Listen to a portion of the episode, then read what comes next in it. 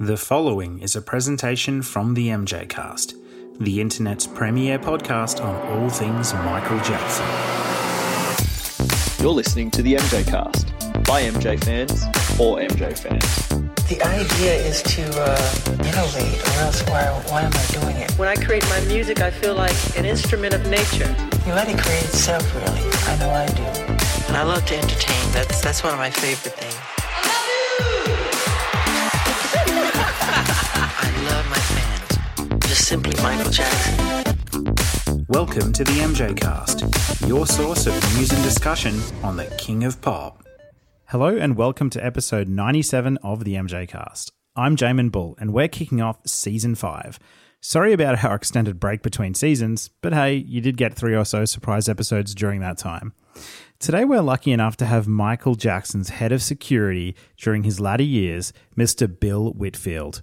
Q and Elise will be back next episode, but until then, I'm here today with my guest co host and no stranger to listeners, author of Michael Jackson Songs and Stories from the Vault, Damien Shields. Hey, Damien, how are you?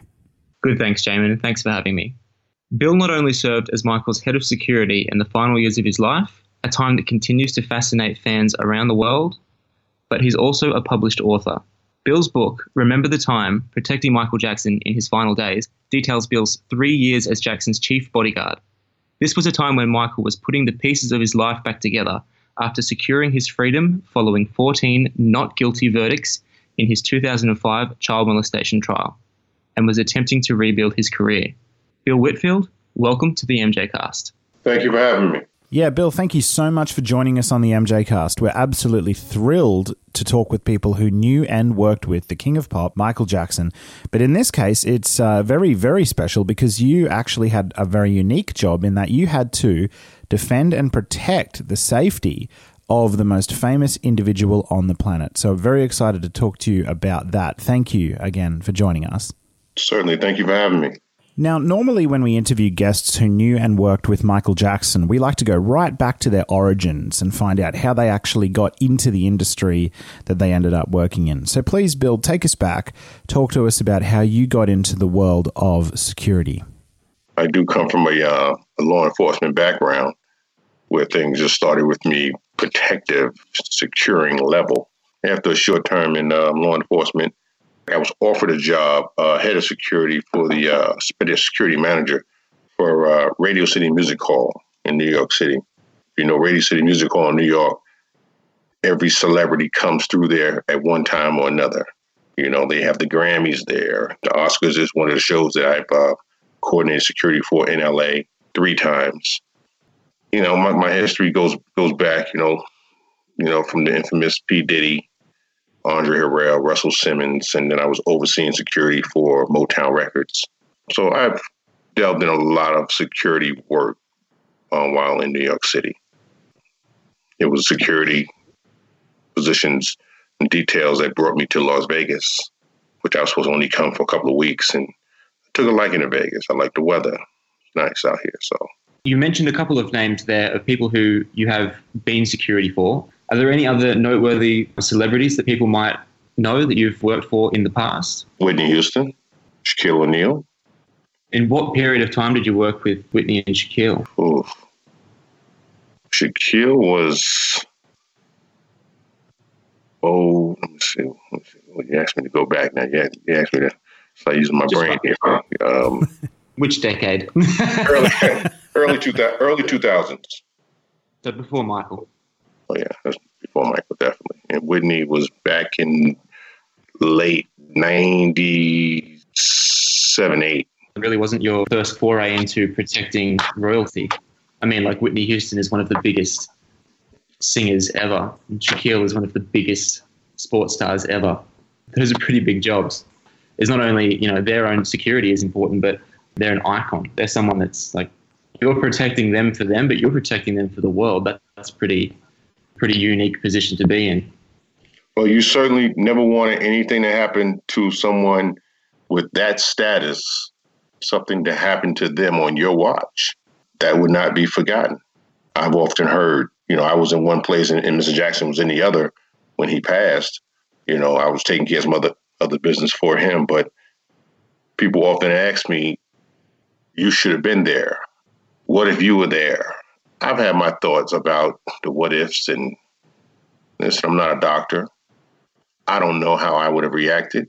Certainly would have been panic mode for everybody because that's not. I don't think that's a situation that you're trained for. I've never. I've trained for a lot of situations. That was not one of them. He passed in in the privacy of his bedroom, which is. Right. I mean, Right. that's, is that your area even? I mean, is that even your place to be? Like, surely there is a moment where Michael Jackson, the human being, has a moment of solitude, and you don't go in there. Like, how would anybody know what's going on behind his closed doors when he's trying to sleep? Like, that should be his most intimate time. Certainly, right? yeah, but no, I've I've been in his bedroom before, and that was certainly upon being invited, you know, to whether surveil things. Anytime we left the house and came back, we did a full surveillance of the house before we allowed him to even just go in it. We didn't just roll up and let him go. No, no, it was never like that. No, we had to go in throughout the house everywhere to make sure things was good. You know, there was a time where I wasn't there, but you know, he mentioned to us there was a girl that snuck into Neverland and stayed there for four days. She stayed in the closet. So she would come out the closet at night or when things was quiet, either use the restroom or get something to eat. For four days, she stayed in the closet. And he he came down in the middle of the night and seen her at the table eating. Oh my goodness. Could you imagine doing that? Like coming out late at night to your kitchen, get something to eat, and somebody's sitting there? My goodness. Exactly. You know, just on safety purposes, you know, for us, it would be unusual to to know what his bedroom looked like. That wasn't that was no big deal. Yeah, yeah.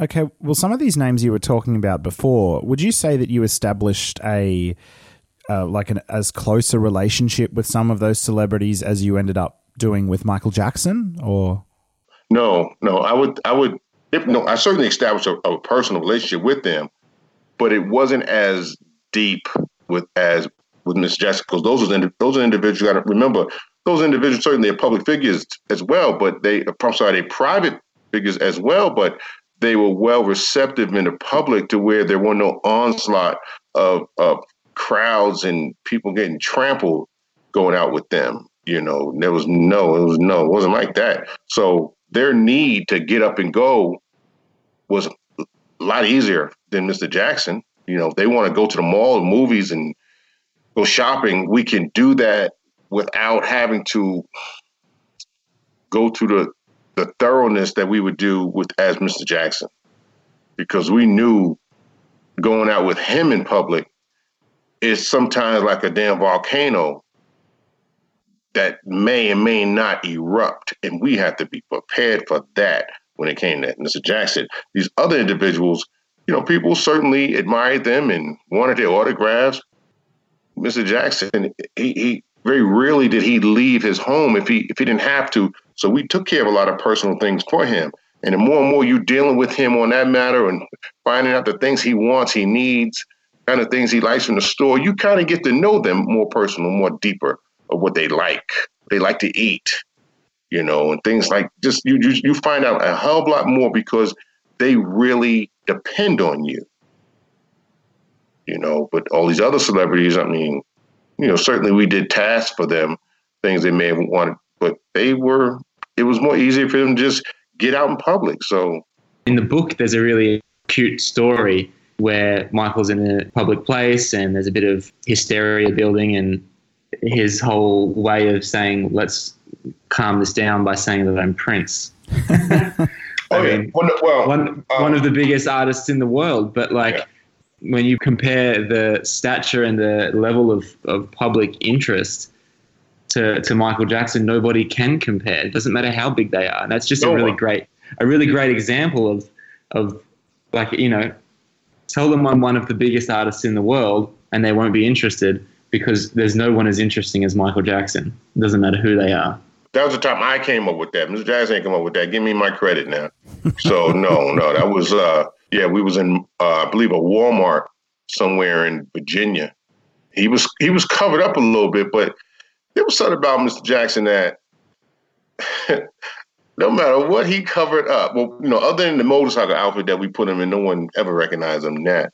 But the way he chose to come out in public thinking a scarf, cover my whole face, nothing shown but my eyes, put on some gloves, whether he put on some black slacks or he had to just, you know, the flannel pajama bottoms.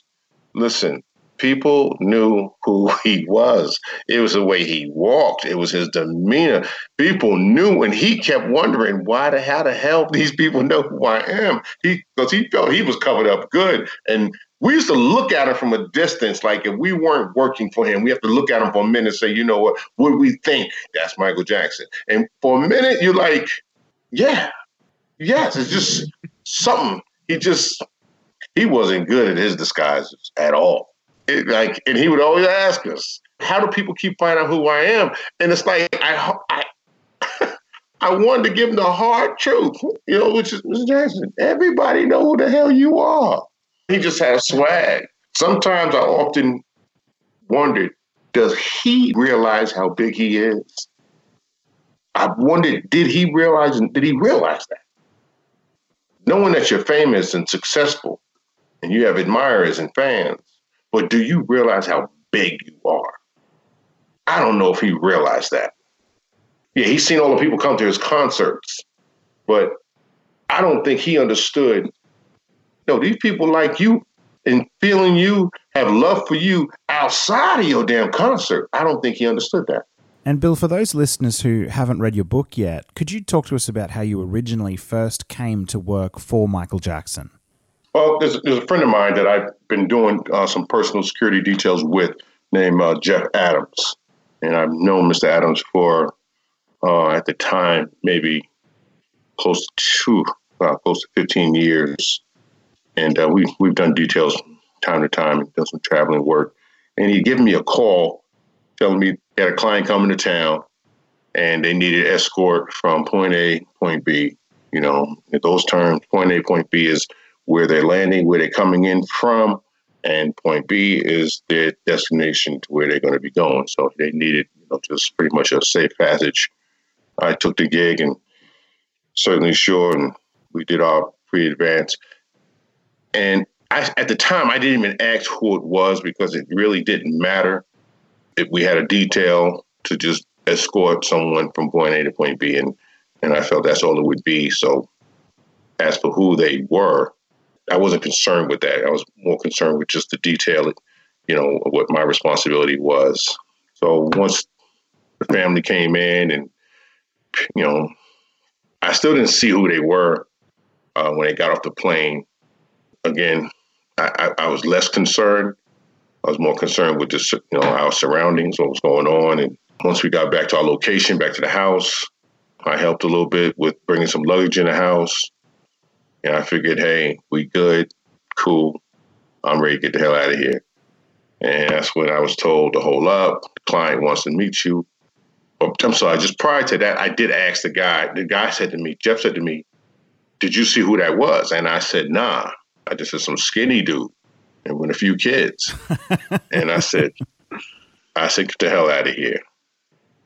And he said, Word up. I said, Really? I said, well, I'm like, I got a little nervous. Michael Jackson. Now I've been with some celebrities before. That's that's it. It don't get no bigger than Michael Jackson. Period. That's it's everybody else. Michael Jackson, then God. You know what I'm saying? So it's like that's, that's it. You know, um, well, as I was concerned, having grown up and big fan of you know Jackson Five and all that stuff. So I was like, wow. I was like, yo, can you think you can get my get an autograph for my daughter? And he's like, hold on, man, you might get more than the autograph. I was like, oh shit. Like, I'll take a few pictures. You know what I'm saying? I was a little excited. Cool. Asked me to come inside and, and introduce me. Motherfucker introduced me to Michael Jackson. I was I was I was tripping. I really was. I was no one's ever made me feel that way. And I've been around a lot of people. And I was like, wow, this is crazy right now. You know, that's told him, you know, it was an honor. You know, I was a big fan. And we talked about Motown records, you know, because we, you know, I worked I worked for Motown records for a little bit and I know he has some history with Motown. And then he called the kids over and I introduced them to me. For a moment, I'm wondering why, like, why is this introduction going longer than I thought it should be? Because normally I've met people, hey, how you doing, Bill? so and so, and there's so and so, and that's it. All right, everybody, good night. But when after I met the little ones, and he said to them that Bill is is our new head of security, I was in awe right now. I'm like, the fuck, what? The fuck is going on? That's why he's playing a trick on me. I looked at Jeff, like I gave him a look like, what the fuck is going on? So it was Jackson. They said they were tired. They were going up to bed. Was, he was like, he said, uh, "We'll see you in the morning, right?" I said, "Yes, sir." So, uh, how I got pulled into that position, I, I don't know. I, um, other than when he told me that we had the detail, and they said, "Yo, you, we," they, he said the client wants a copy of your resume, you know, and you know your there's some background information that they needed. And I provided that. But I guess on my resume, the whole Motown thing is what was, I don't know if that was impressive. I don't know if that was a sign. I, I don't know. Shaquille O'Neal and uh, Whitney Houston. I mean, Michael Jackson worked with you know he didn't. O'Neal they were on the resume, friends with Whitney. but they were certainly on the resume. But he didn't mention any of that. You know, all he said was, "I see you worked for Motown." And I said, yes, sir. And he says, lot, I, he said, you know, a lot, it's a lot of good times there. And that was, that was only questioning toward, you know, resume, but then that was really it. That was the start of the journey. And the journey, how many years did you end up working with Michael? Up until his death, I was, I was employed. December 22nd, 06 when he came into town. That was it. Talk to us about Mike and Javon. They were brought in later, right? Yeah, they were brought in later. Yes. Yeah, there, there was a few guys that assisted with the security that evening, but these guys were, you know, they were pretty much there just for the night and safe passage, you know, from A to B. Then after that night, we had to figure it out. Yes. Okay. Thank you. And and of course there was a movie that came out a little while ago on Lifetime called Searching for Neverland, and of course, in that film, you were portrayed by Chad Coleman. And I think he did an outstanding job myself. And, and to me, like the, the most compelling element of that film was your relationship with Michael and, and your portrayal. And especially the early part of the movie, the story you just described about meeting Michael for the first time was just really, really awesome to watch on screen. So, talk to us about what your thoughts were of, of the, the film and how you were portrayed by, by Chad. Um, I think Chad did a great job. Uh, we we talked often.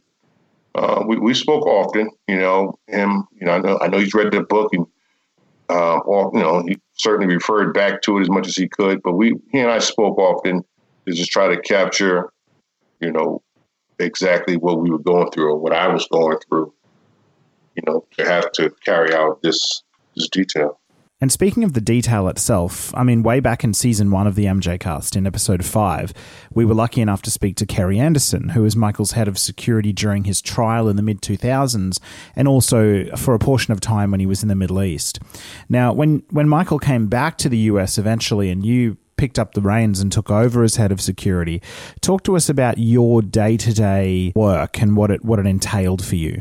Well, Mr. Jackson was not you know, certainly was not performing at the time. You know, there was a lot of meetings going on. But when he first landed, you know, got into Vegas, he had an itinerary that was that was uh, prepared for his either his managers and or his his uh, the nanny knew he knew very well that also handled a lot of personal matters. So he had an itinerary who he's going to be calling, who's going to be calling him, who's going to be visiting, where he needed to go. If we had dinner arrangements, you know, we have to do a detail to ensure safe passage to and from was there. So it, it all it really depended, but he was someone that had a daily itinerary, just as the kids did during the week. With the uh, did have a, uh, a school teacher that traveled, so everything with, with Mr. Jackson was concerned and where the kids was concerned, there was a daily schedule for them. Know, whether there was something that he needed from the store that was on the schedule that we needed to pick up in a tree, we do that. But if there were some places that he needed to travel to with a few hours within notice, that we'd be able to, you know, uh, prepare a safe passage. So it, it, it really depends. Did he leave the house much? Not really. And let's say he did want to leave the house for something like, say, going to a shopping mall or something like that. How extensive was the preparation for you guys, including like, you know, any site surveys or anything you might have had to do? We would certainly do a pre, you know, pre-advanced detail on just going to the mall, find out what the best time of the day to go. Like if he's if he woke up, you know, he was never one to say he wanted to do something immediately because he understood what our roles were. You know, he understood. So we really didn't do anything at the spirit of the moment unless it was something that he did not have to get out the car. Like if he wanted to go get, I want to take the kids to get some ice cream. We don't have to get out the car for that. He want to take the kids to McDonald's. We don't have to get out the car for that. But anything that he was getting out of the car, we we had to do a few hours pre-advanced detail to ensure whatever was going on at that location was calm enough for us to feel comfortable enough to walk into and to know what our egress and ingress would be to you know to remove ourselves from the situation quickly if needed. So times that he would be getting out the vehicle we definitely prepared for that if we knew he didn't get out, he wasn't getting out the vehicle, we just go. Again, anytime he was getting out the vehicle, we had to pull out all the stops to ensure that wherever we were going, we'd be able to handle ourselves and at least exit immediately and effectively if necessary. Were there any times that you did go out with Michael where you were concerned about his safety, like when any potentially dangerous situations arose? Dangerous you know, anytime too many people start to form is dangerous. You know, you got so many people. We've been in several situations where, you know, the onslaught of fans and admirers, onlookers have bombarded us, and it became too dangerous either for the kids or not only certainly for Mr. Jackson, but when you got that many fans and onlookers and people screaming the possibility of someone throwing something, shooting something, or physically doing something, it would be hard to know where it's coming from. So, anytime I felt that we were in a situation that I felt that we are at a visual disadvantage, it's time to go. We didn't allow it to get to that level. We monitored it getting to that level. And as it got close, it was time to go. Mr. Jackson never questioned me whenever I made a decision to bounce. Just a quick uh, shift of gears. What was one of your favorite moments that you spent with Michael? Something that comes to mind as one of your favorite things that you that you shared together, or that you did for him or with him. a lot of laughable, laughable moments. I I love I like I loved seeing and hearing him smile and or laugh at something, and if you knew me well enough, you know, and I felt comfortable enough being my personal self at times with with Mr. Jackson, and I would say certain things. It just got to a point to where, you know, you you would just make little comments, and he was very shy, absolutely very shy. And one, you know, there's several moments, but one of the moments that stick out for me is when um, we were in, I believe it was Georgetown. We were at a red light, and there was a young lady on the corner to our left, and you know she's just like she's about you know ready to cross the street, wait for the light. And he goes, he goes, wow. He said, wow, look at her, she's beautiful. And I'm like, I looked over, and I'm like, wow, she's hot. You know, she's cute. Long hair, curly hair chick. She was cute. I said, "You want to meet him?" And he said, "He said, no, no, no, no." I said, "All right." So the light changed, and I drove off. But I said to myself, "You know what? I'm going for it." So he didn't realize what I was doing because he just thought I was just driving, and I'm driving. I turned around and I made it back to where that young lady was walking, and she was walking like she crossed the street. And she started walking down this block you know, matter of fact, she's walking toward Georgetown University. And so I pulled up and I, I pulled up to her And I said, hello, excuse me. I said, hey, how you doing? I'm sorry to bother you, but you know, listen, I'm doing a personal security detail for someone, and they would love to meet you. She says, what, what she goes, what is it like? What do you got, like Michael Jackson back there? I was like, oh. And I said, Mr. Jackson, he said, Bill, no. And I'm like, Mr. Jackson, she's right there. You might as well say hello. So he put the window down. He said, hello. He said, you know, oh my God, I didn't know he was going to do this. So it was like, I did what I could to bring some form of normalcy to his life. You know, me, you, we out and about, we see people, you know, and we'll approach them if we want to say something to them. That was not him. He was not, he was never in that position to just meet someone, you know, on his accord. Everybody's always coming to him, and who they run into, they run into Michael Jackson, the King of Pop.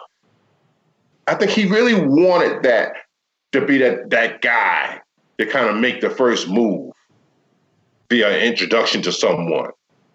And I I put him in that situation. He he was embarrassed, but then he just started asking her questions. You know, like what was she doing out here? She said she was going to school. He said, What are you going to school to be? And I found that strange because normally when you and I we meet somebody that's going to school, we'll say, What are you studying? He said, What are you going to be? Because in his mind, people go to school or go to college to be something in general. You know, we've had that conversation about the whole education before. So just, just one of my memories is just having, I put him on the spot to say hello to someone. And it was like he was pretty much making the first move instead of someone coming at him. And that's what I, I know he wanted that. He, I know he needed that. But it was so funny the way he was caught off guard, introducing himself. You know, you know, there was the the girl asked a couple of times, you know, is he really? You know, are you really Michael Jackson? You know, but I think he tried to keep the conversation to what she was doing, what's going on, you know, where you're from, you know. So I I I I keep that in mind the normalcy, the normalcy things that we've tried to bring to his life. Yeah, I, I find that absolutely fascinating and what a wonderfully told story. Thank you.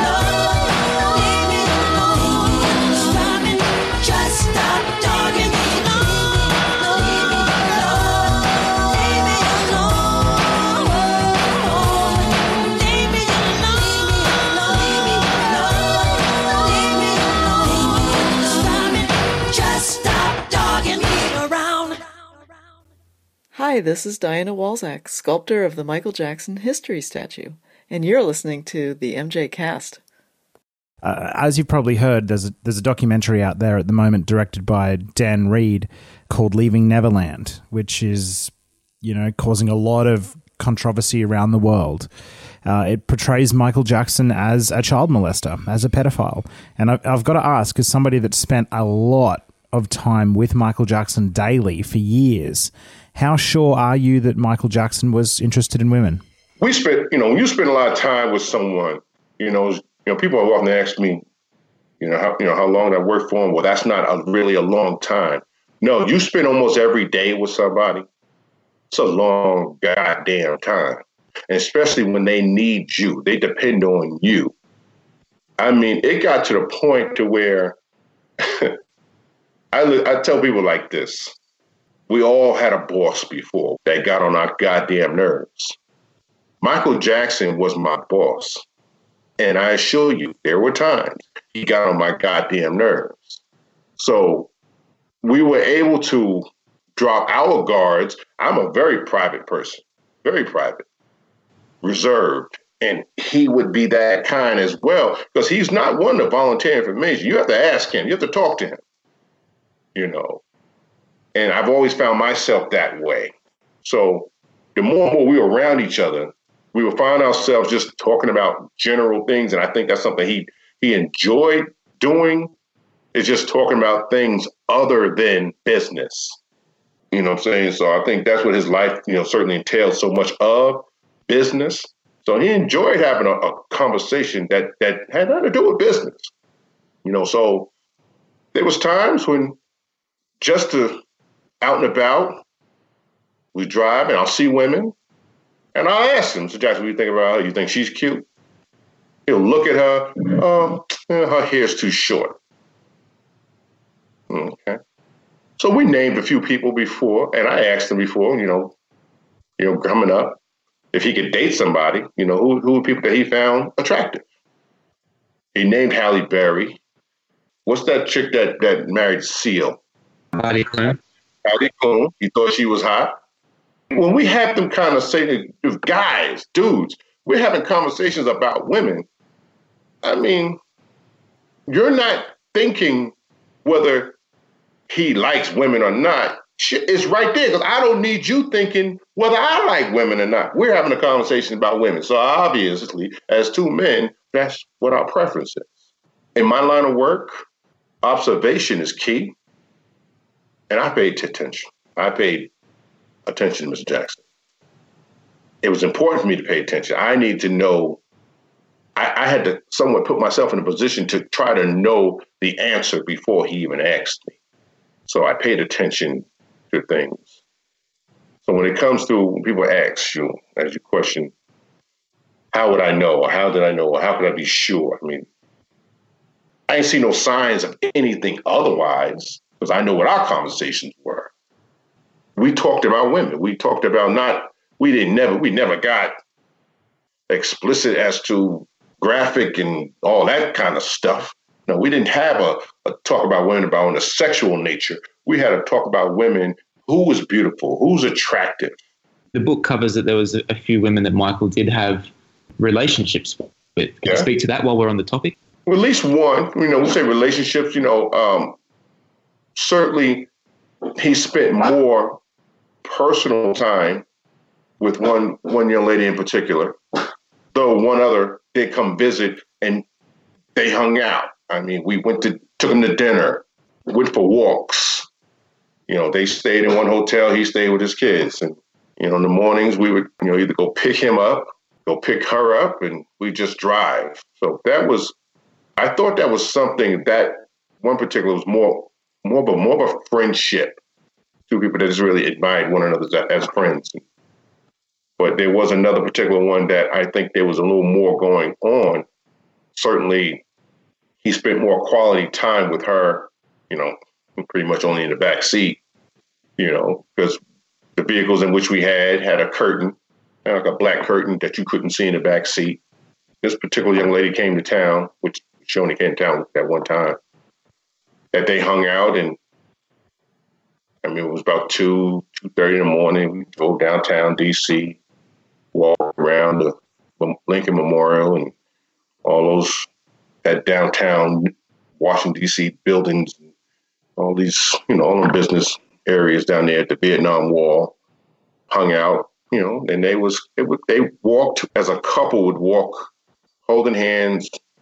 It was a little breezy, so there was a little closeness just walking they had their little personal conversation they had going on, just talking about whatever.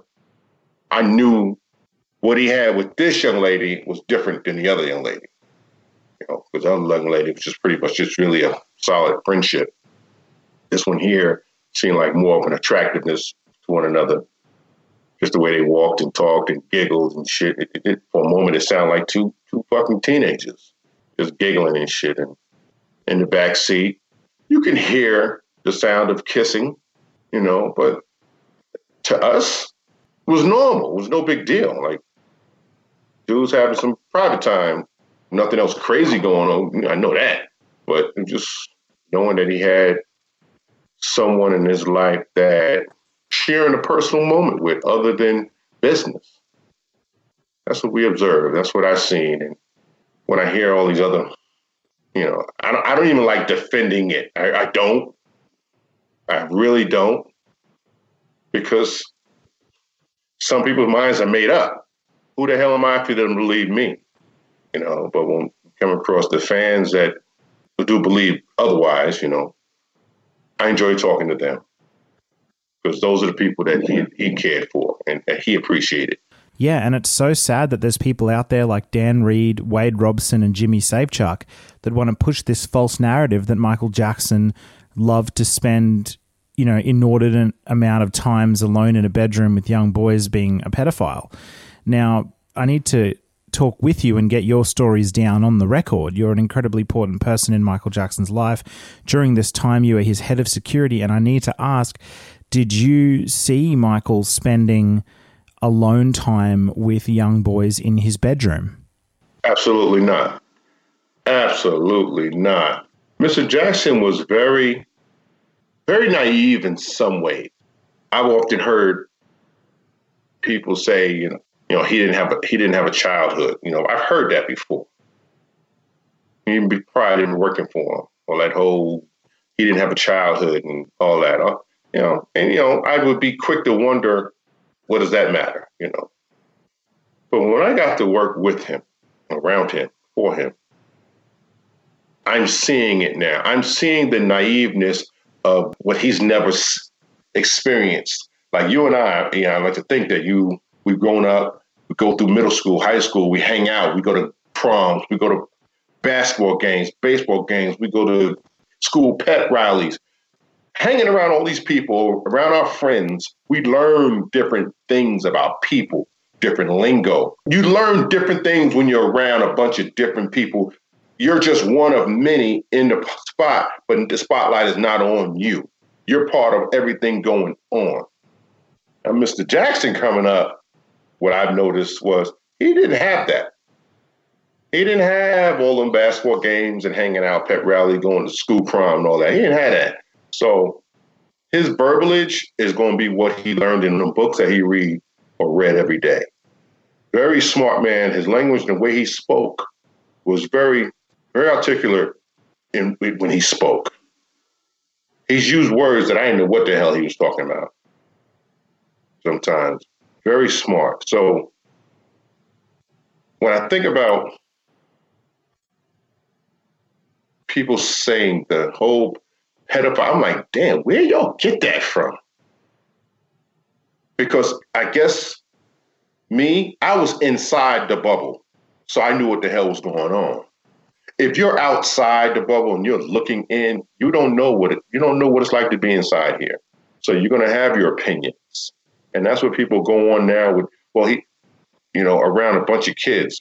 I can really only speak on my watch and in the character that I observed.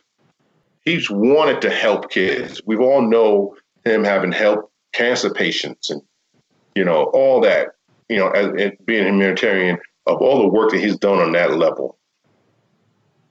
So many people have turned his helping or his wanting to help kids into such a negative thing. So when I heard, I watched the videos of him saying, there's nothing wrong with sharing my bed. Now, if I heard that from the outside the bubble, I'd be like, man, that shit ain't cool. I'm inside the bubble. I know what he's saying. He's not talking about I'm gonna get in the bed with another motherfucker. You can hit, hit, you can hit, here's my bed. You can have my bed for the night. That's sharing my bed. You're not to take the shit with you when you leave. I'm to share it with you. Him saying that, I see how that shit can be taken what taken in a different direction. Mr. Jackson was laying up in the bed with no kids. One, definitely not on my watch. One of the criticisms that the Michael Jackson fans have of the media is the fact that the media tells one side of the story. What the fans are trying to do at the moment with this Leaving Neverland protest movement is allowing the facts to come to light and, and trying to give the public the ability to assess the situation, not just based on what the media wants us to hear, but the whole other side with the exculpatory evidence that shows that Michael Jackson didn't do these things. Mm-hmm. To be completely journalistically fair right now, to play devil's advocate, and I want to preface this with I do not believe that this would have ever happened. But if you did see Michael engaging in something that you didn't think was an acceptable behavior, as your job as a, the head of security, what is your level of interject? Like, do you interject? What was your role to uh, hang on, I'm, I'm, witnessing this. This doesn't seem right. And what do you do about it if it happens? And I'm not saying that you did, and I'm not saying that it even could have happened. But if mm-hmm. in any circumstance you see something that your client is doing that isn't right, what is what is your duty of care in that moment? Doing a job, doing a security job, being head of security, executive protection. That is a job. That is a hat that you put on, and you go and you wear that hat. You go perform that job. You see something that's inappropriate to where a grown ass man is doing something with some little kids. Okay, I'm gonna take this hat off for a minute. I'm gonna take this hat off of being Mr. Jackson's security. Okay, I'm a black man. I'm somebody's father. I have a daughter. I have a child, a young child at that. I have morals, and I have certainly a level of responsibility of maintaining who the hell I am. So there would be no way in hell that I would even allow something such as that to happen and or continue on my watch. Would I have approached Mr. Jackson? Mr. Jackson is a grown ass man. I would have approached him like a grown ass man. Any, I've, I've said it before. I posted on my pages. Anybody that knows me, my friends from back home in New York, will tell you if I witness anything like that where Mr. Jackson was concerned, I said it before, I will say it again. I would have kicked Mr. Jackson's ass myself. I mean that. Protection of children is something that I am a part of today. It is something I've been a part of yesterday. It's something I've always been a part. I am a protector of those that are less fortunate, vulnerable, and that can that, that can't really defend themselves. So when I see something like that, encountering something like that, like that, oh, I'm stepping in. Oh, I'm stepping in. I've often said it about celebrities. A lot of all the celebrities that get into trouble, that do R. Kelly's main example. We have barriers to get to a client. I was the last line of defense. There was there were others before me that you have to get through to get to me and to get to the client. No one was going to get past me like in, in that manner. No one. Had I seen anything remotely to that, oh no, no, y- y- no. Y'all have heard about in the papers. Y'all have heard something. It wouldn't have been pretty. So, keeping on the topic there, and we can transition into the Leaving Neverland film just quickly because there's something that was claimed in that film bill that falls within your watch during the time that Michael lived in Vegas in 2008. Wade Robson alleges that Michael Jackson and his children attended a barbecue or a lunch or something of that nature with Wade in Vegas in 2008. Um, being that you worked with Michael on a daily basis throughout the entirety of 2008, can you speak to that claim and give us a little bit of information about that period of time and your views on where that claim could come from and, and the validity of it. I watched the uh, Leaving Neverland documentary. I normally don't watch Michael Jackson stuff. I, I really don't. But when I was hearing that there were claims being made of the some barbecue in 2008, I said when I had to like, hold on, I need to watch this shit. I'm like, when the hell did this happen? So for anything like that, especially on my watch or my detail, I would have been the one to arrange the situation.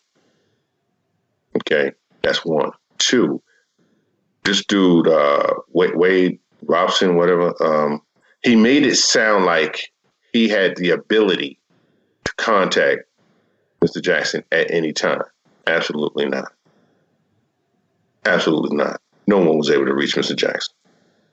And I say that is because it was a period that he wanted to be unreachable.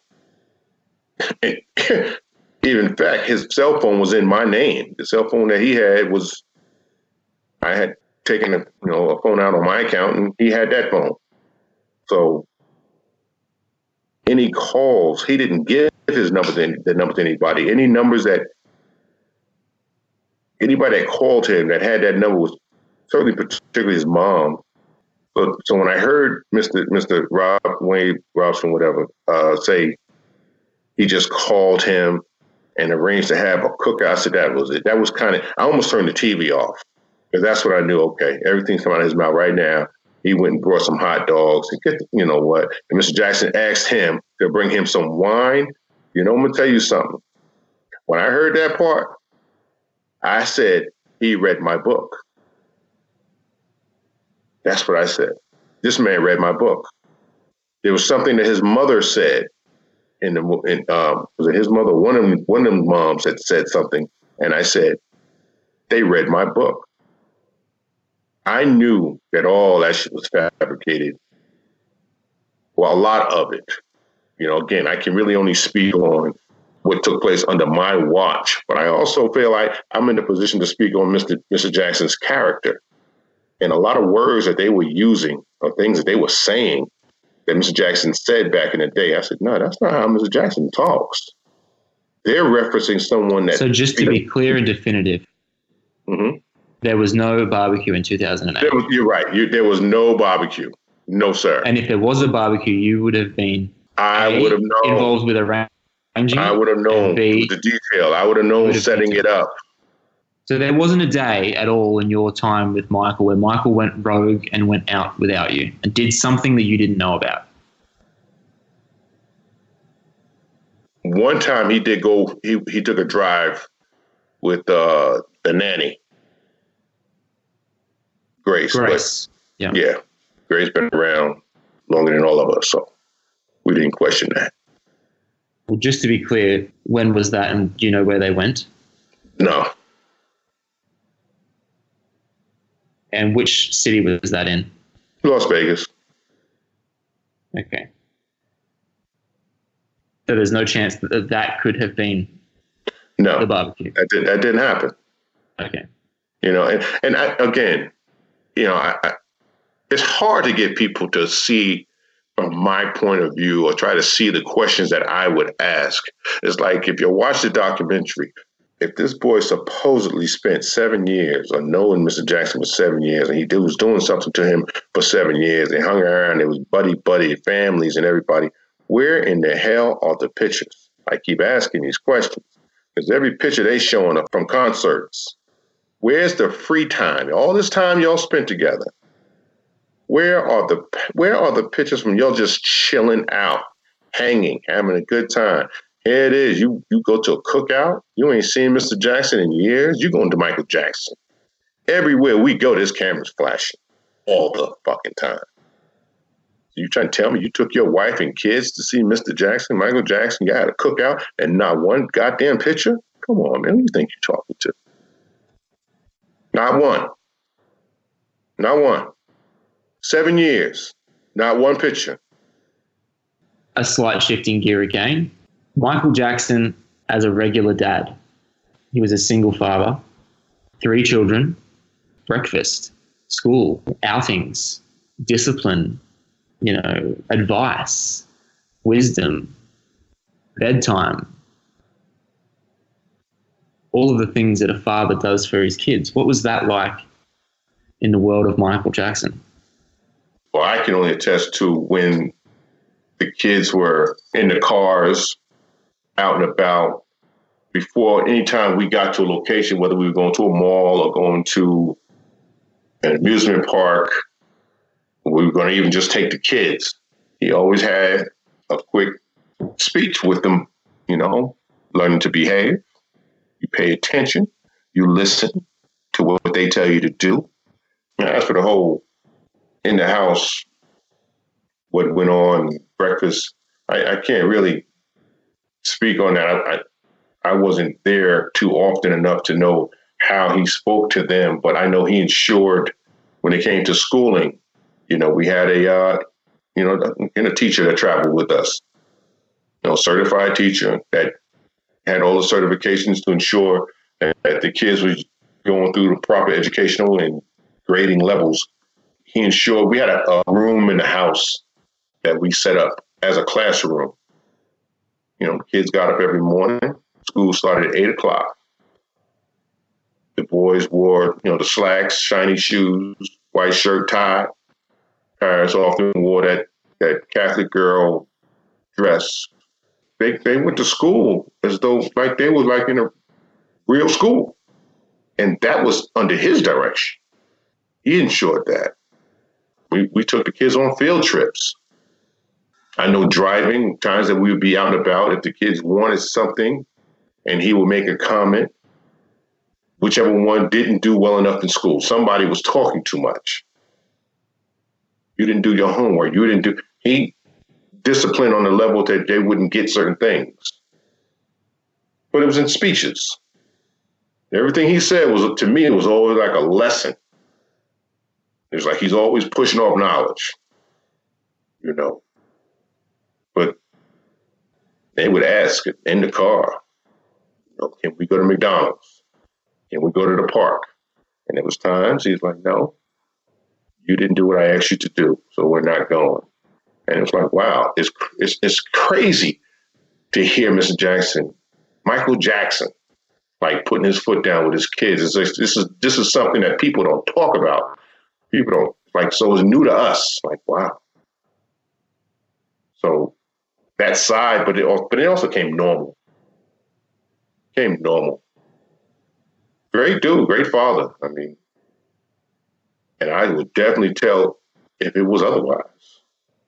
Very concerning. I mean, it was in wintertime. We took the kids to the park, got the kids in the car, we drove off. Mr. Jackson called the car. Said, Bill, does Blanket have his gloves and his hat? I looked in the back seat, no hat, no gloves. He said, No, turn around. And I told him, Do not forget his glove and hat. We had to turn around and go back and get the gloves and the hat. And hat. He was on top of things like that. When we were staying in Virginia, and he called, Bill, we are out of detergent. You know, we need we need we need more detergent. When I told one of the other guys to go to the store to get some detergent, and when he came back from the store, he said, Yo, who's washing clothes? The nanny ain't here. I was like, Oh shit, she sure ain't. So it just made me made us wonder. We don't know. We didn't see him, you know, but we know there was th- those three young kids. We know they wasn't doing it. Was Michael Jackson really washing clothes? All I know, he asked for detergent, and there was no nanny. So, you know, you can only assume. It's mind boggling that we look at Michael Jackson as someone who potentially couldn't wash clothes. Yeah. It's like considering the capabilities and the achievements of his life, you know, mm-hmm. the biggest, most talented musician, entertainer, performer ever. It's such a visionary to create mm-hmm. new genres of film with the short films and music videos that he did and the innovation of dance and the absolute cutting edge music. And then we we go, wow, like you could use the washing machine? That's crazy. it's just interesting. Yeah. There was times that he would tell us that we don't the kids don't have any more cereal. And he would just bring us out the uh, empty box of which cereal to go pick up. Things that so many people would not imagine that Michael Jackson was doing out of normalcy, because that's I think that's what a lot of people don't understand about him. The normalcy effect of the things that's normal to us, but some people could not imagine him doing it. Now, one of the things that we can imagine Michael doing is music. In your book, you talk about the fact that Michael, from time to time, had different people, different producers, engineers coming to the house to collaborate with him, going to the studio to collaborate, and working on music. Do you remember any specific names, any particular producers that Michael was working with? Did he discuss any of his, you know, favorite collaborations or any of the the songs that he was working on? Can you talk about that that period of his life where music was involved and collaboration was involved, and um, and perhaps if you even know of any of the songs that were being worked on during that period of time that we may, since his passing, have heard. As for the people that came through that that that he was working with music on, will.i.am, Akon, musical beats that would get sent to me via email. I'd burn the disc, give to him. So how he worked and what he did inside the studio, certainly there's times in which I've stood by and I've been right there and watch him do what he's doing. It was never anything that I directly paid attention to because you could get lost. You could get lost in Michael Jackson's world by just paying attention to him, watching what he do. But I had to mentally know what our jobs were not get lost in this shuffle of the Michael Jackson world. I didn't pay attention to the work they were doing because that was his world, that was his thing. Definitely a genius. I've listened, I've heard songs, I heard different songs, but again, that was his world. And I never intervened in that world unless I was called to come in. And regarding the collaborations and the fact that it's often been referred to that Michael was a vagabond in those final years and moving around and he never really spent an extensive period of time beyond, you know, a year or so in one particular place. Did the disruption of Michael's life picking up from Vegas and going to Virginia, going to DC, going to New Jersey, going to New York, going back over to Los Angeles, did the did the constant move did you feel or detect that there was any disruption to his creative process or like the progress of, of the work that he was kind of actively trying to do? Because by the time he passed away, he still never got the new music finished. He never released anything. Um, do you think that the lifestyle perhaps influenced his ability to, to get it done? Was distracting, or can you speak to that at all? I didn't see anything that would make me think that moving around, going from spot to spot, was interfering with uh, what he's doing musically. Because honestly, I all I know he was working on new music. That's all I really knew. I again, I would get sent tracks for him to sing over. I'd get the tracks, I'd burn the disc, I'd give it to him, and he's in the studio doing what he do. I didn't I didn't hang around him like that. Once he's in his studio, a studio, my job is to ensure to what's going on outside this studio. So I, I really can't speak on, you know, whether moving around played a part in his music. Uh, I, I I don't know. You know, I didn't get that. I didn't. I never got. I didn't get that sense because everywhere we went, he still worked on his art. He still worked on his music. Everywhere we went, a different producer, you know, or or choreographer would meet us, and they would just do their do their work. We moved around for reasons. Everywhere he went, there was a reason. One of the most interesting um, residencies that Michael took up during those final years of his life, and it was again, it was a period in which you were around for, was the, the almost three months that Michael spent in New Jersey with the Cascio family. In one way, that visit is interesting because Leaving Neverland thing, these other families tell the same story. They say, you know, that Michael was a friend of the family and he stayed in the house and this and that, and he spent extensive time in our home and, and whatever else. They posture it as like a grooming and a like kind of getting in and like being all creepy about it. But Michael was friends with the Cascio family since the early 80s when all of those kids were very young. Yeah. And he remained friends with them.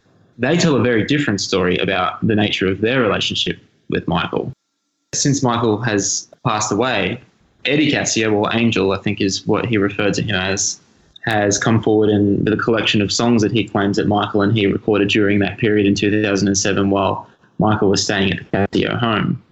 I'm wondering if you can speak to, to, to that period of time and, and, you know, when you're receiving MP3s and, and different things via email and burning discs for Michael, was any of those things coming from Angel Cascio? Yes. I know they did do some work because I know that there was a studio in the house. And there were times in which whether we retrieved, ran a few errands for Mr. Jackson, things that he wanted and or needed, and we'd run out and get what we need to get, and we'd come back to the house, to the Cascio house, and we could hear them inside the studio working. You know, we can hear it. It was, you know, not hard to know that. So we knew they were working in the studio. Working on what? I couldn't tell you. And how did the, the visit at the Cascio family home actually come to be? When Michael decides to pick up and go, and he's going somewhere, how does it actually work out? Because I think it's quite um, well reported that the Cascio family visit was somewhat sporadic. It's been said that he, you know, it's been said by Frank Cascio, one of the one of the brothers, that Michael just showed up, like in the middle of the night, just showed up and stays for three months. Like how for you as the head of security, who has to detail things and make sure things can work and mm-hmm. make sure that there's going to be no problem. Mm-hmm. Meanwhile, Michael's doing something like maybe slightly sporadic, or you know, are they even going to answer the door? Well, I, I knew early on, you know, from back in Vegas. Matter of fact, when when Mr. Jackson first moved to got to Vegas, Angel Angel Cascio came to visit maybe within two days. So he was at the house in Vegas for uh, a couple of weeks. So I knew that this was someone that was close to Mr. Jackson. So when we traveled to, we left Vegas and went to Virginia, and we was out there for a couple of weeks. We was out there for a couple of months. But within that time, Angel came out and hung out. Um, just having seen him again, that did tell me that this was someone that Mr. Jackson trusted. And it was cool. And just having passing by or being in the car and hearing their conversations, you know, some was personal, some was about business, music. So, you know, again, I just took it to the fact that this was someone that he trusted. So I was able to put my guard down because I my guard was always up no matter who was around him. So, but when I realized that this was someone that you know he had a personal relationship with, I was cool with. So, Angel came to visit us in Virginia. He stayed for a couple of weeks. He left, went back to Jersey, and I was made aware that we would be going to Jersey soon. So I did make the preparations for extra vehicles for Mr. Jackson and the kids to take such a long trip comfortably. But I didn't want to have them driving in the uh, in the SUVs for that length of time.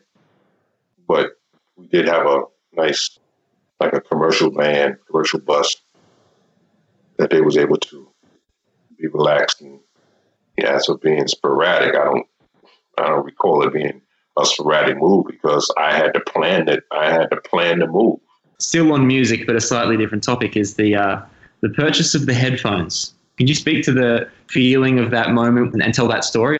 I was assigned to get him some headphones, and I was looking for a good make. You know, I thought Sony was a good make without thinking what his differences were with Sony. Try to find some nice ones that you know, was like some sound can. Matter of fact, I was specifically asked to get some sound canceling ones, and was a little bit over a hundred dollars. I think it wasn't until I was in the house, maybe a day or two later, and I saw those headphones, like all discombobulated, like someone tore it apart. I'm like, those are damn headphones. I just went out and brought. Like, what's that about? but I did find out later they said Sony. In the news today from the strange and weird According to file, SFGate, singer Michael, Michael Jackson's estate is heavily criticizing chamber. the new documentary says the centering on the pop superstar the in of Neverland, saying it is Jackson. tabloid I character heart feelings. I feel that. In Neverland, two men, Wade Robson and James Safechuck, claim Jackson In the molested last them few when they weeks, were a large amount of boys. ugly, malicious information has been released into the media about me. Apparently, this information was leaked through transcripts in a grand jury proceeding, where neither my lawyers nor I ever appeared. The information is disgusting and false. The public is fine. They buy the tabloid. That will shut them down to make ugly stories and gossip and rumors and be vicious and evil and ugly. That is garbage. Don't even, don't buy it. Don't buy into it. We believe you. What you can do for me? Kiss right here. Kiss right here. You're a swine. You're a goddamn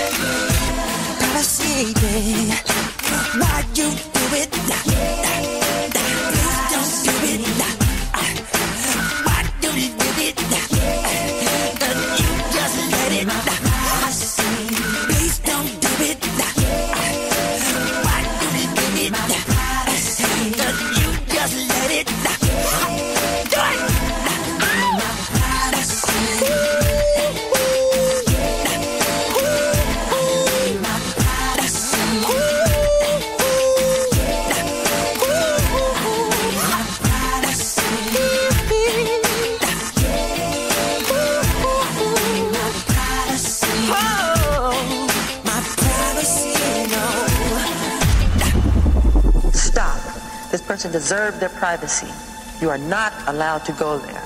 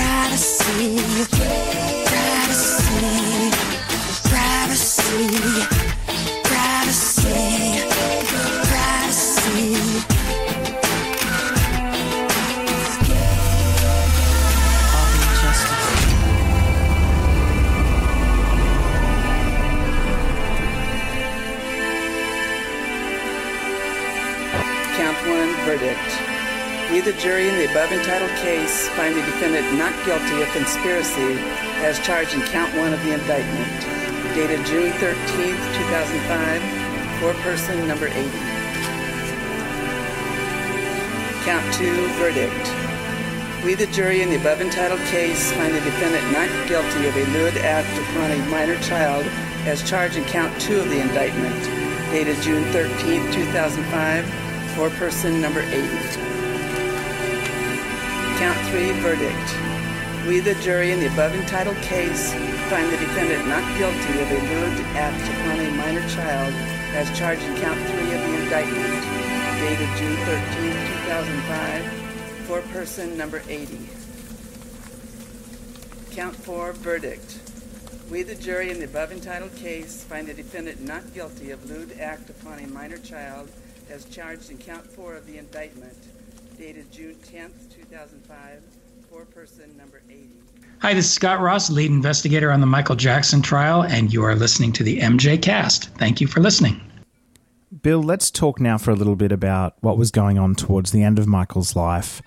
We know that Michael ended up being surrounded by some incredibly, well, for lack of a better word, shady people, uh, including Conrad Murray, who eventually went to jail for manslaughter, being the person most responsible for the death of Michael Jackson. Uh, and of course, there were some other people around him at the time as well. Uh, John Branca, the co executor of the Michael Jackson estate, was really starting to come back into Michael's life during this time. And there's many, many reports of Michael being terrified to be around that man. Did Michael ever voice to you any concerns about these kind of people, maybe like John Branca? No, only thing I was put on guard or put on alert about was once this show starts to come to reality, I was going to start seeing the vultures come through. And it was true. Phone was nonstop.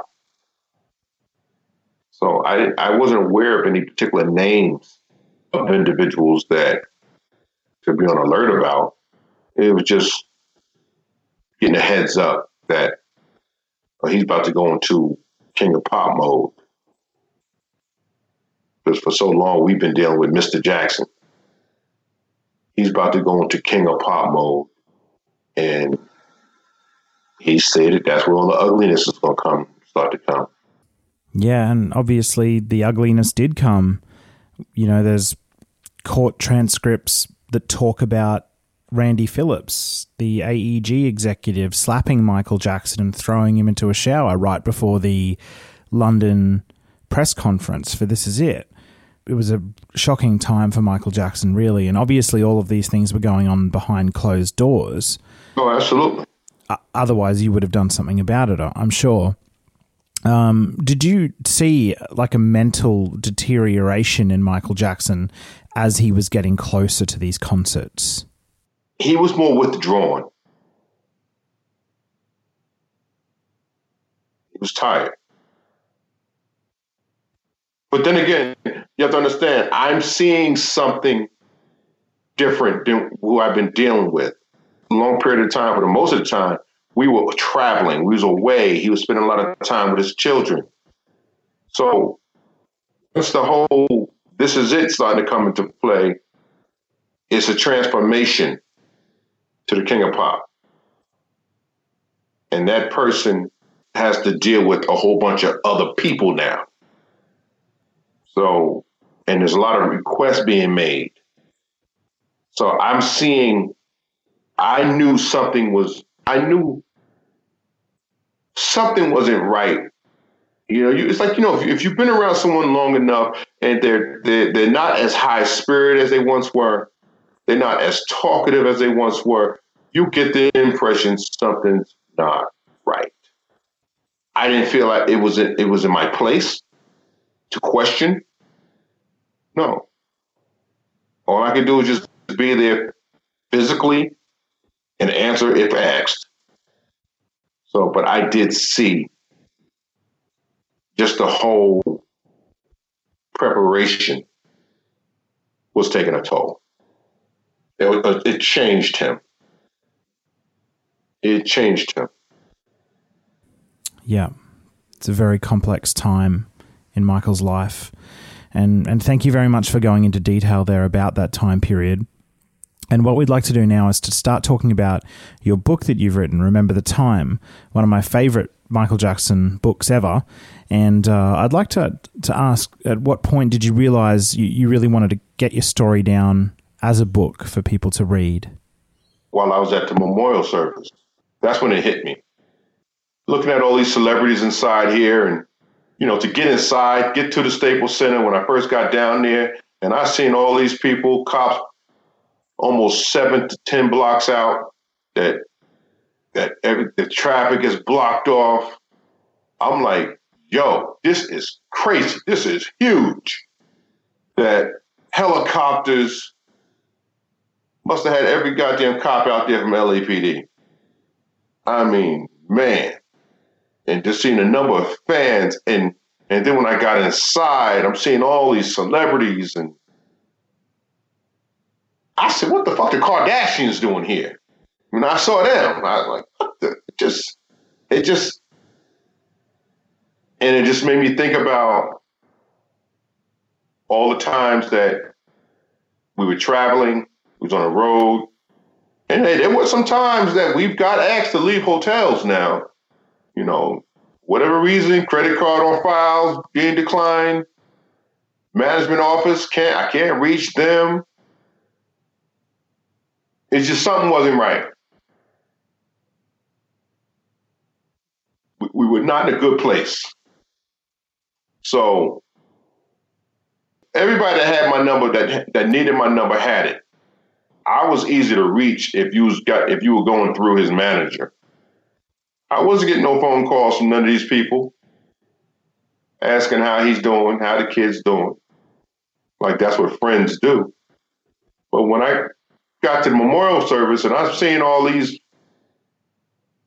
celebrities in their best outfits and all the fans was outside. He left with a lot of unanswered questions about him. Like he didn't get a chance to tell his story or a story. And I just felt at that moment I had something to say, I had something to share. You know, I know it's not good to you do personal security for someone or anyone, you know, maintaining a form of confidentiality is key. But I felt his fans were owed something. And I felt I, I had some I have some answers to some of their questions. I don't have a lot of answers. I don't have all the answers. I have some. And I want to share that because he's not here to share it. And there were some things about him just as a person, as a man, as a father. I want to share that too. Yeah, and we and we thank you very much for following through and writing your incredible book and getting those stories down because without that book, without Remember the Time, we would still have a lot of unanswered questions as fans, like you said. So it's a real boon to us, I think, as appreciators of Michael Jackson to know the truth in those areas. It's sad, I think, that that he didn't get to have the final say on his life. He went through a grueling trial in the mid 2000s, and it would have been great to see him return to the stage as well. Um, listen, when you first started the the process of writing the book, there was an interview out Um, I think before the book even came out, it was three of you guys sitting there. It was you, it was Javon, but there was another gentleman called uh, Mike Garcia. Uh, would you be able to tell us a little bit about what what happened with Mike? He's not in the book. Um, that I found that part a little bit confusing, but I'd like to know, yeah, what what happened to Mike in the end? Um, it's been a topic I've been somewhat reluctant to speak on. We, we, had a difference of opinion on how the project should go, how how the how I've often said that yes, there are some things that we would probably never speak on. I know I won't. Are those things that that are detrimental or inappropriate? No, no, not, none, nothing like that. It's just I felt that there's some privacy moments, things that Mr. Jackson may have said to other people in my presence that I, I, I won't admit, I won't speak on that. Those were some deep personal conversations he's had with people, and I just happen to be in earshot of having heard it. So I'm, I'm no, I won't repeat those things like that. But I'll just say Mr. Garcia felt we should have spoken on those things, and I I said I will not. I won't do that. Yeah, I see. Yeah, I, I thought it might have been as much. And I guess all I can say is thank you for choosing to uphold Michael's privacy. And, you know, I can imagine there would have been some very, you know, private, confidential things that you would have been privy to being physically around Michael Jackson so much. And uh, I think it's really noble of you to, to want to uphold his privacy. Uh, listen, I want to ask about the publishers. You know, when you were shopping the book around, when you'd written it, did you find any particular publishers you were dealing with were wanting to push you to maybe make the book a little bit more uh, salacious or include some some things in there that were a little bit more juicy, more than you know the reality of what actually happened? Okay, you know, good question. And one of the things that I'll keep I keep telling people, it was not easy we got turned down when I first pitched my my first uh, uh, manuscript, and when we went shopping around, just trying to get the deal, we got turned down by 36 publishers. We were told they don't do stories like this, or it's not enough. It's not controversial enough. Based on the manuscript, we can tell you guys have more to say and maybe if you decide to share a little more controversial information, we can work something out. And I said, I don't have any controversial information. So I don't think nobody wanted the side in which we the book was presented, publishers wise. And I always said, I'm writing this book for the fans. I'm hoping somebody that will see it my way.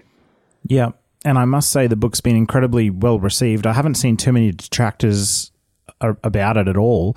Uh, probably the only person I've seen that's been a little critical of it would have to be another Michael Jackson sort of collaborator uh, by the name of Karen Faye, who was his makeup artist for quite a while. And I always found it interesting that she she'd be critical of it. She ain't been around. I wasn't on her watch. She wasn't on mine. So, but we were we were fortunate enough to the way it kind of really happened, I was working for Andre Agassi High School in Las Vegas, Nevada, and I knew his attorney quite well. And I told his attorney, because Andre Agassi had just written a book. And I told him, I said, listen, we're trying to get a book deal. I'm getting turned down by so many people. You think your publisher, would Andre would help us out? He said, yeah, give him a call. Here's his number. Gave him a call, sent him my manuscript. He told me the type of book that he did, but he think he knows someone that would be interested. So he sent the manuscript to them. They were they were in London at the time, I believe, but their assistant in New York got it, and their assistant read it. The assistant called him in London. Peter called Peter in London, told Peter that he had a manuscript here by Michael Jackson's bodyguards. They want to do a you know a book, and he said he wasn't interested in doing a tell-all book about Michael Jackson. And the guy told him, well, this is not a tell all. These guys, you know, really with him. It's on a positive side. He sent Peter the manuscript in London. Peter read it.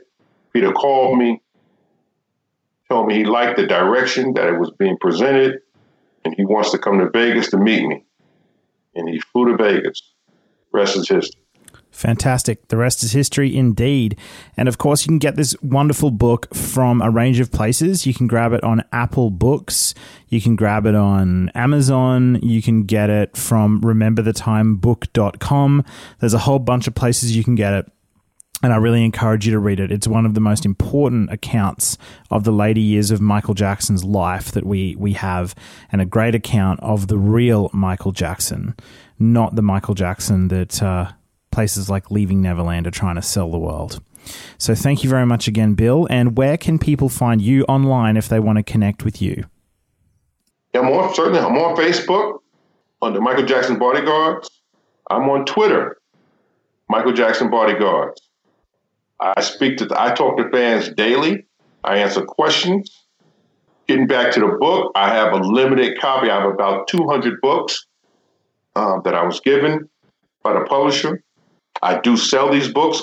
I created a website to give an idea what the book is about. Name of that website is Remember the Time book.com. Again, I do sell a limit. I have a limited amount of books.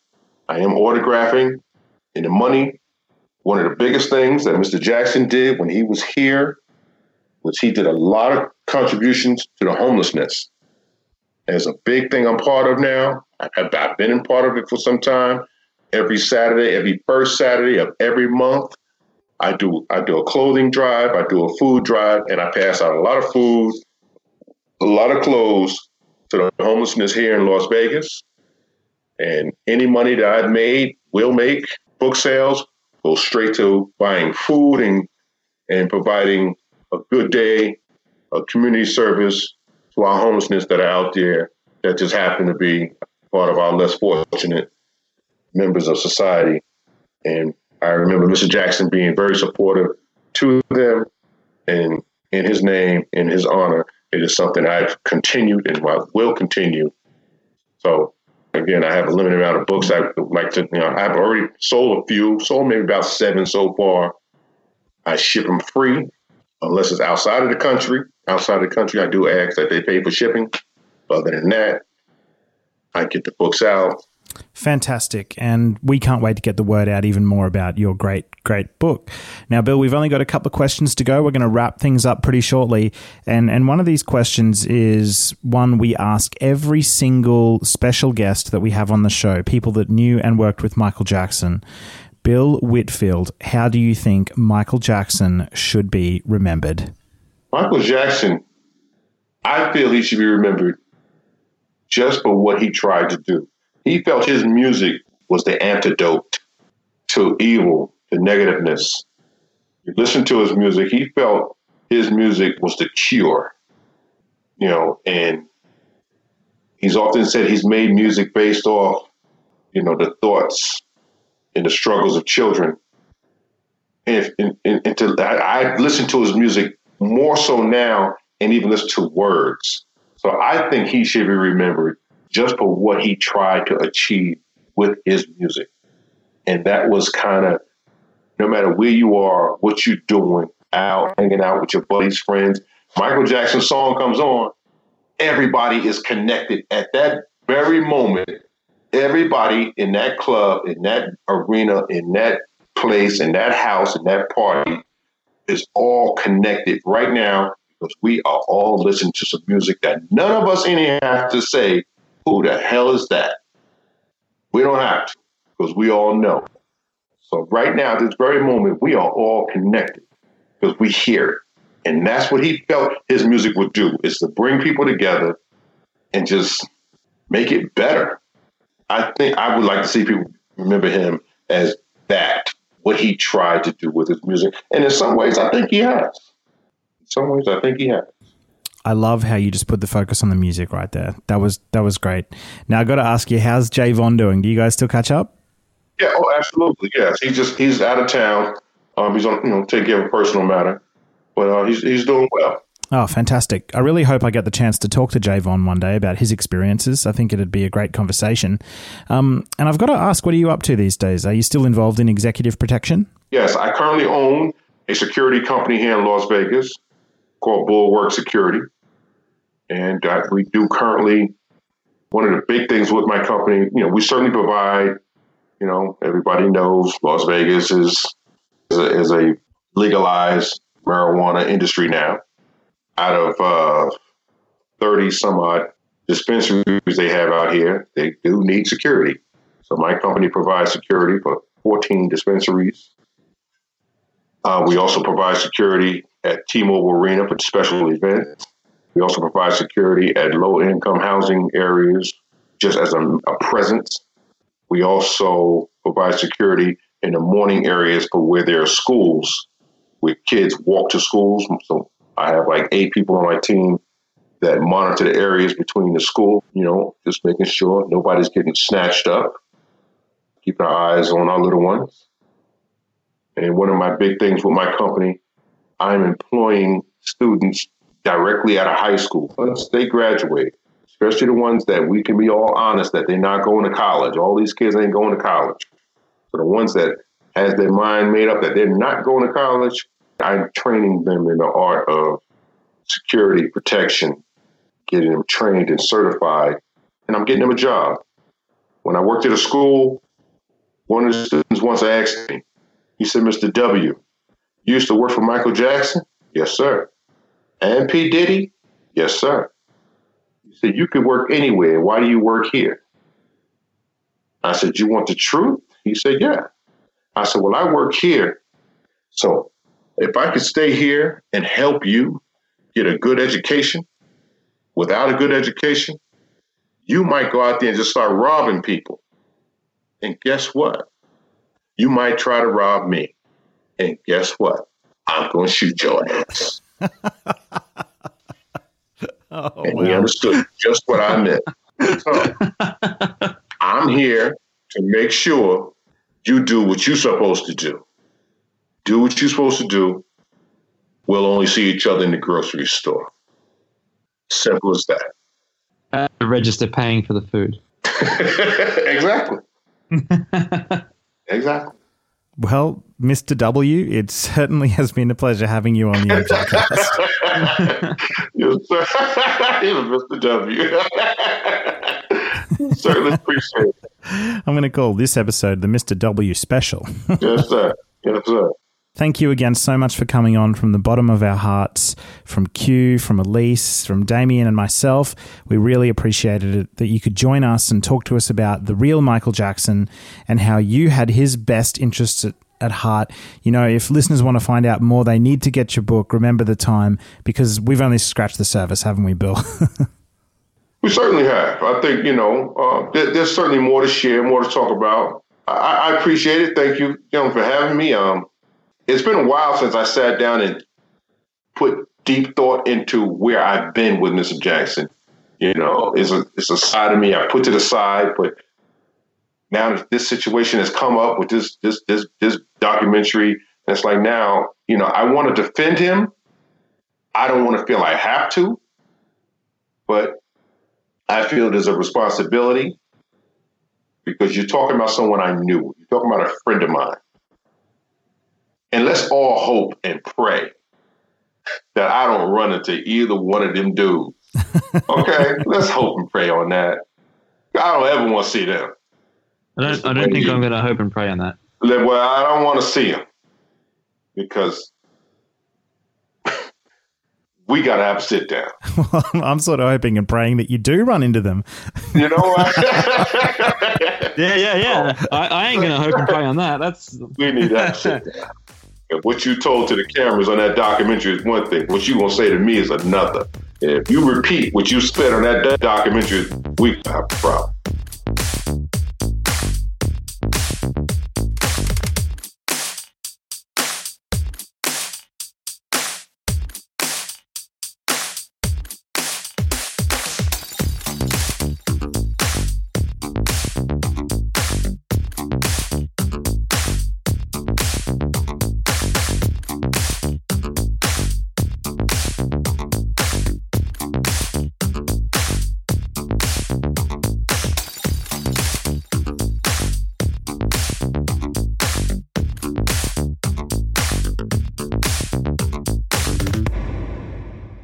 There we go. That was uh, definitely a fun interview to record. I really like talking to Bill, especially at the end where he was making a couple of cracks there about what he'd do with Jimmy and Wade. yeah, yeah. How do you think it went, mate? I think it went well. It's always a good person to speak to. Bill's someone that I've interviewed a couple of times prior to, to this interview for another project that I've been working on.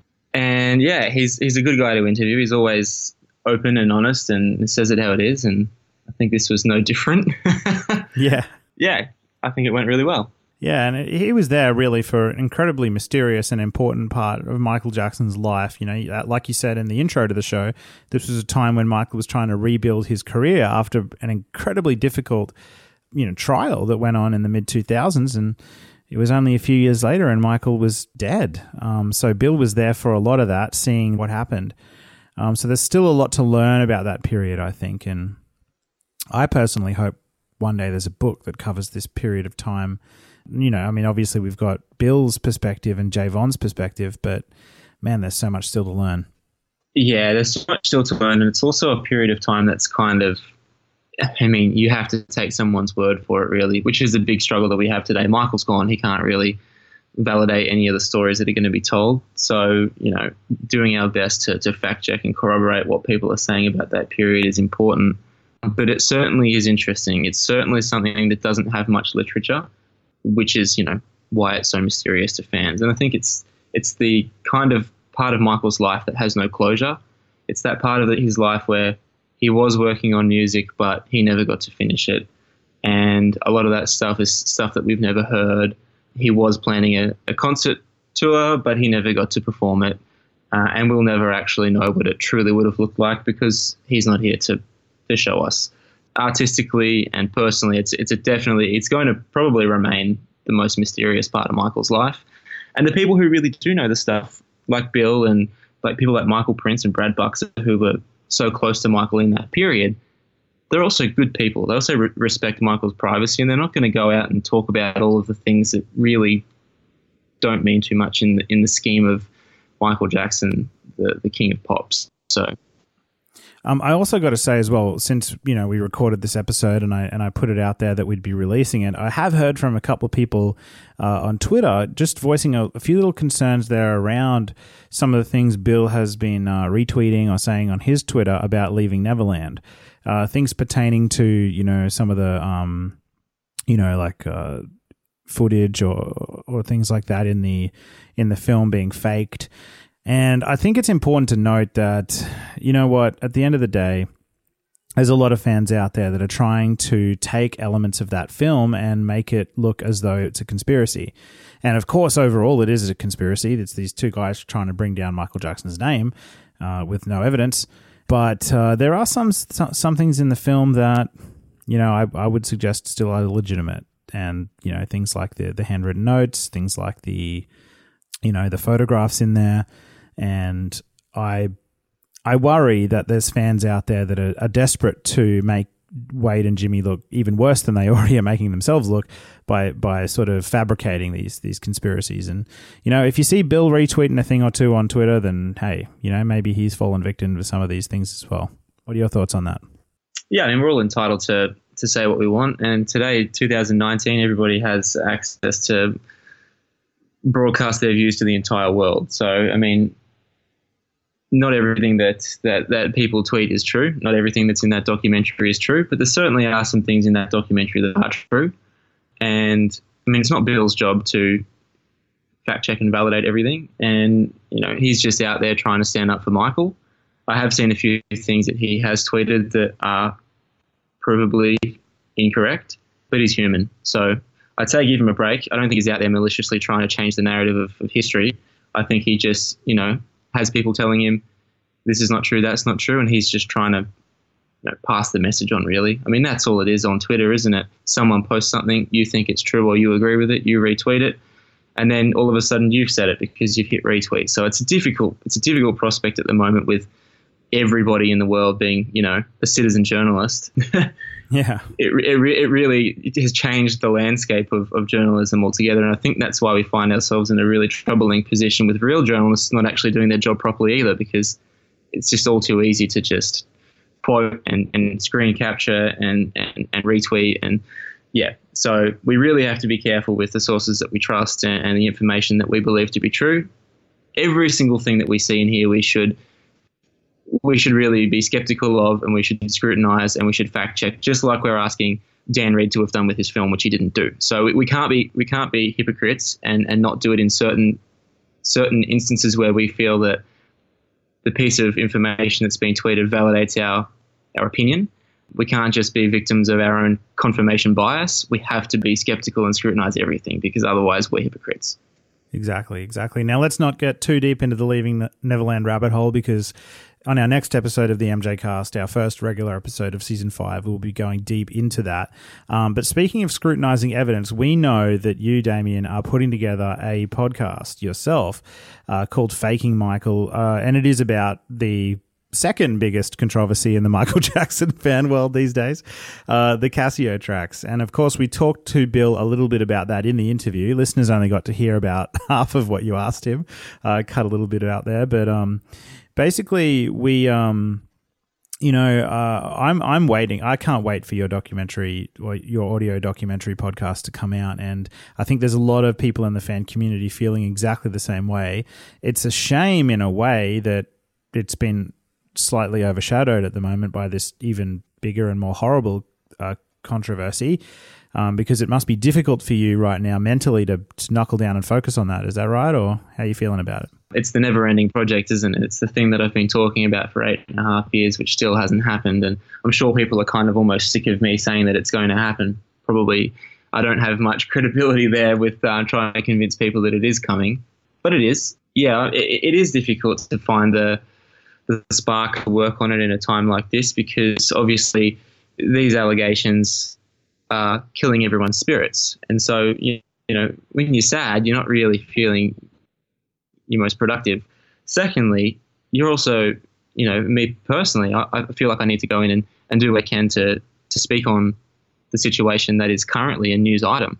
I can't be out there still banging on about the, the fake songs when the guy who is alleged to have recorded them is currently being painted by the media as a pedophile. I think there's you know bigger fish to fry at the moment. Yeah, I mean the project is is still going to happen, and I am still actively working on it behind the scenes when I have the time and energy. But I'm also trying to put a lot of my energy towards doing what I can, the very small part of the puzzle that I can to give Michael a voice with with all these this craziness that's going on. So I would just please ask public and the, the fans to be patient with the Faking Michael project because to me, it's my life work. It's what I've decided to, to dig in and make myself an expert on. And it's something that I'm going to speak with authority on. I feel like I've done so much research that people have never had the opportunity to, to, to engage with yet that when they do will really change perceptions and clear up any questions about the, the nature of those songs but I also don't want to try and force it down people's throats in a time where we are galvanized and united and, and marching forward to try and do something else great for Michael and the community. And I think that, um, you know, I have to be patient. The people in my life have to be patient with the fact that, you know, I don't control the way that this this narrative unfolds. And, and, and right now we have to kind of do what we can for Michael and his legacy in the way that we're doing it. So faking Michael is coming, but I don't know when hopefully at some stage this year, hopefully sooner than later. But as the story unfolds, we will uh, will really get a better picture of when I'm going to be able to and when it's going to be and when it's going to be suitable to put it out because you don't want to put it out at a time where it's just not the right climate and people aren't people aren't mm. ready for it. People don't want it. That that yeah. right right now. If I put it out right now, people will go, "Who cares? We've got we've got more important things to deal with," and that's true. And I and I agree and acknowledge that. So we'll see. We'll see. But uh, I want to, you know, you, you, said before about you wanting to spend this time defending Michael and setting the record straight in the way that you can. And props to you, man, because you've done an outstanding job. You've been in the New York Times, you've been on ABC News in Australia. Uh, just watching you work has been like, you know, it's it's been phenomenal. So definitely an inspiration for me and many other fans as well. Well done. Oh, thanks, man. Do what I can. Each each of us needs to do our own little part. That's that's all we can do none of our jobs, none of our duties, but we feel it's um, it's an honor to do it. So, so how are you holding up? It's tough, man. To be completely honest, it's you know, everything is just it's completely um, it's defeating. It really is because you know we're people with lives and friends and relationships and and family and jobs and bills to pay and we have a life to go about, but also then there's this weight that we should be doing what we can for a guy we never met, and um, it's it's difficult. It's difficult to to to to juggle all the balls and to make it all work and to to go to sleep at night and feel good and then and wake up with a smile the next day. It's a it's a it's a difficult time. So, and fans all around the world are suffering. It's not just you and me. It's everyone. So we can all relate to one another at this moment, and it's something that we just have to knuckle down and get through. Yeah, and we will. We'll do it. We've done it before. We'll do it again. And we all need to remember right now that there are avenues that we can support to make this a much better scenario, and that is Taj Jackson's GoFundMe, which is online right now. You can find it. So the URL is gofundme.com slash untitled hyphen Michael hyphen Jackson hyphen documentary hyphen series. and uh, Taj has raised so far just under $92,000. It's 91835 and of course, he's got that big goal there of $777,000, which uh, we need to keep working towards. There's some projects out there that, um, you know, are suffering pretty badly. There was the Innocent campaign with all the bus adverts, which has just been made. Um, well, they've been cancelled basically by the advertising company that was distributing them around the place in London. Jamie, can I just chime in on that? I think that's an outrage. That's an outrage that that's been cancelled. Those fans who all be- came together to, to raise the funds for that they ought to take a class action litigation against the, the London Transport Department because, I mean, they can't be censored in that way. They've they've met all of the required conditions for the advertising to be made public, and they've been silenced. And there's and there's not just one person who's paid for that. That's a lot of people who've ch- chimed in together to to make that happen.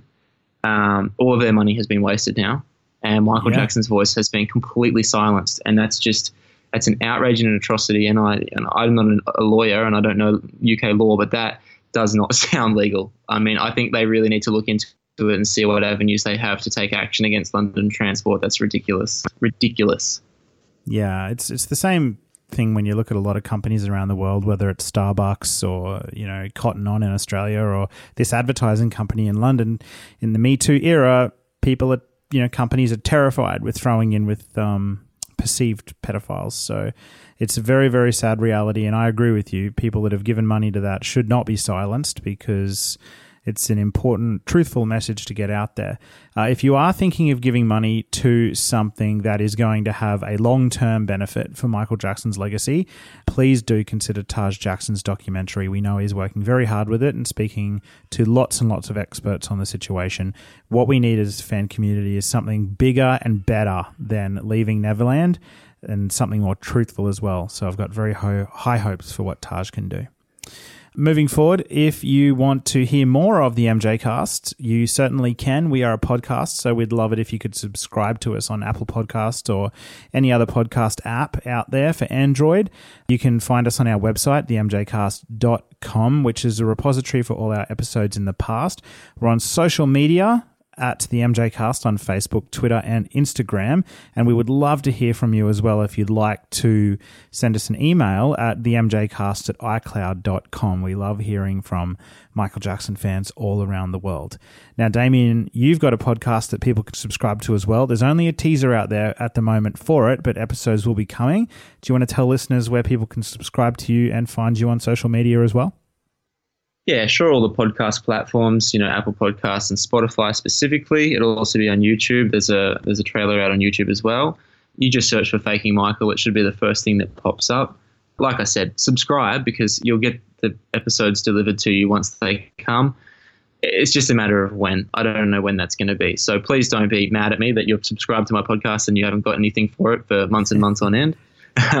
but it's out there. And if you want to contact me directly as well, I'm uh, at Damien Shields on Twitter, and my website is damienshields.com.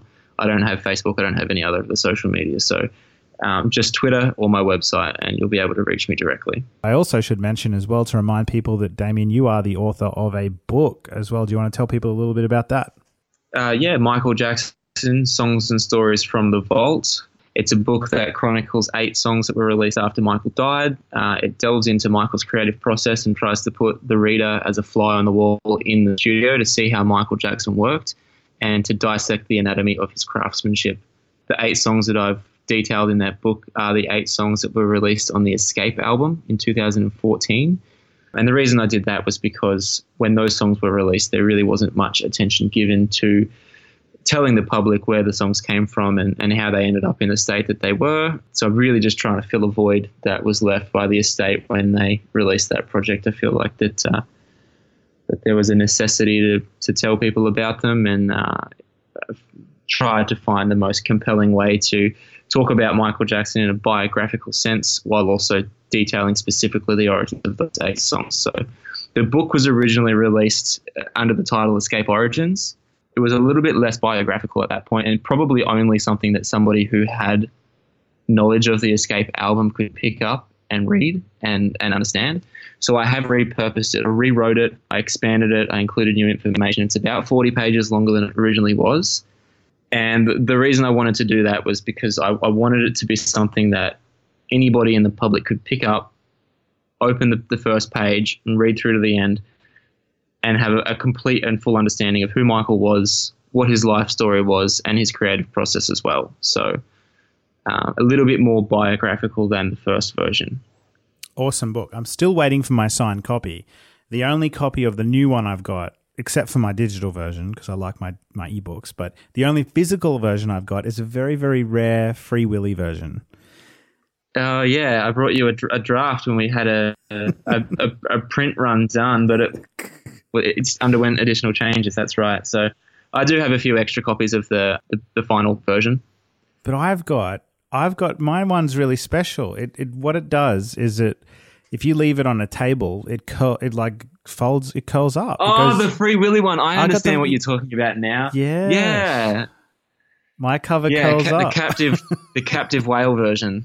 uh, the, and you've got the animal cruelty version. oh my god. Oh. Yeah. Anyway, Peter Peter would not be happy with that book. Who's Peter? The um, you know what they called the protection of animals? Oh, Pete, like I th- uh, Peter, P E T A. I thought you were talking about Peter, P-E-T-A, like a dude. Yeah. Like, who's Peter? Uh, I haven't met Peter. I thought you met Peter yeah. Jackson, like Lord of the Rings guy. yeah, that's one Jackson I'm not interested in. Thank you very much.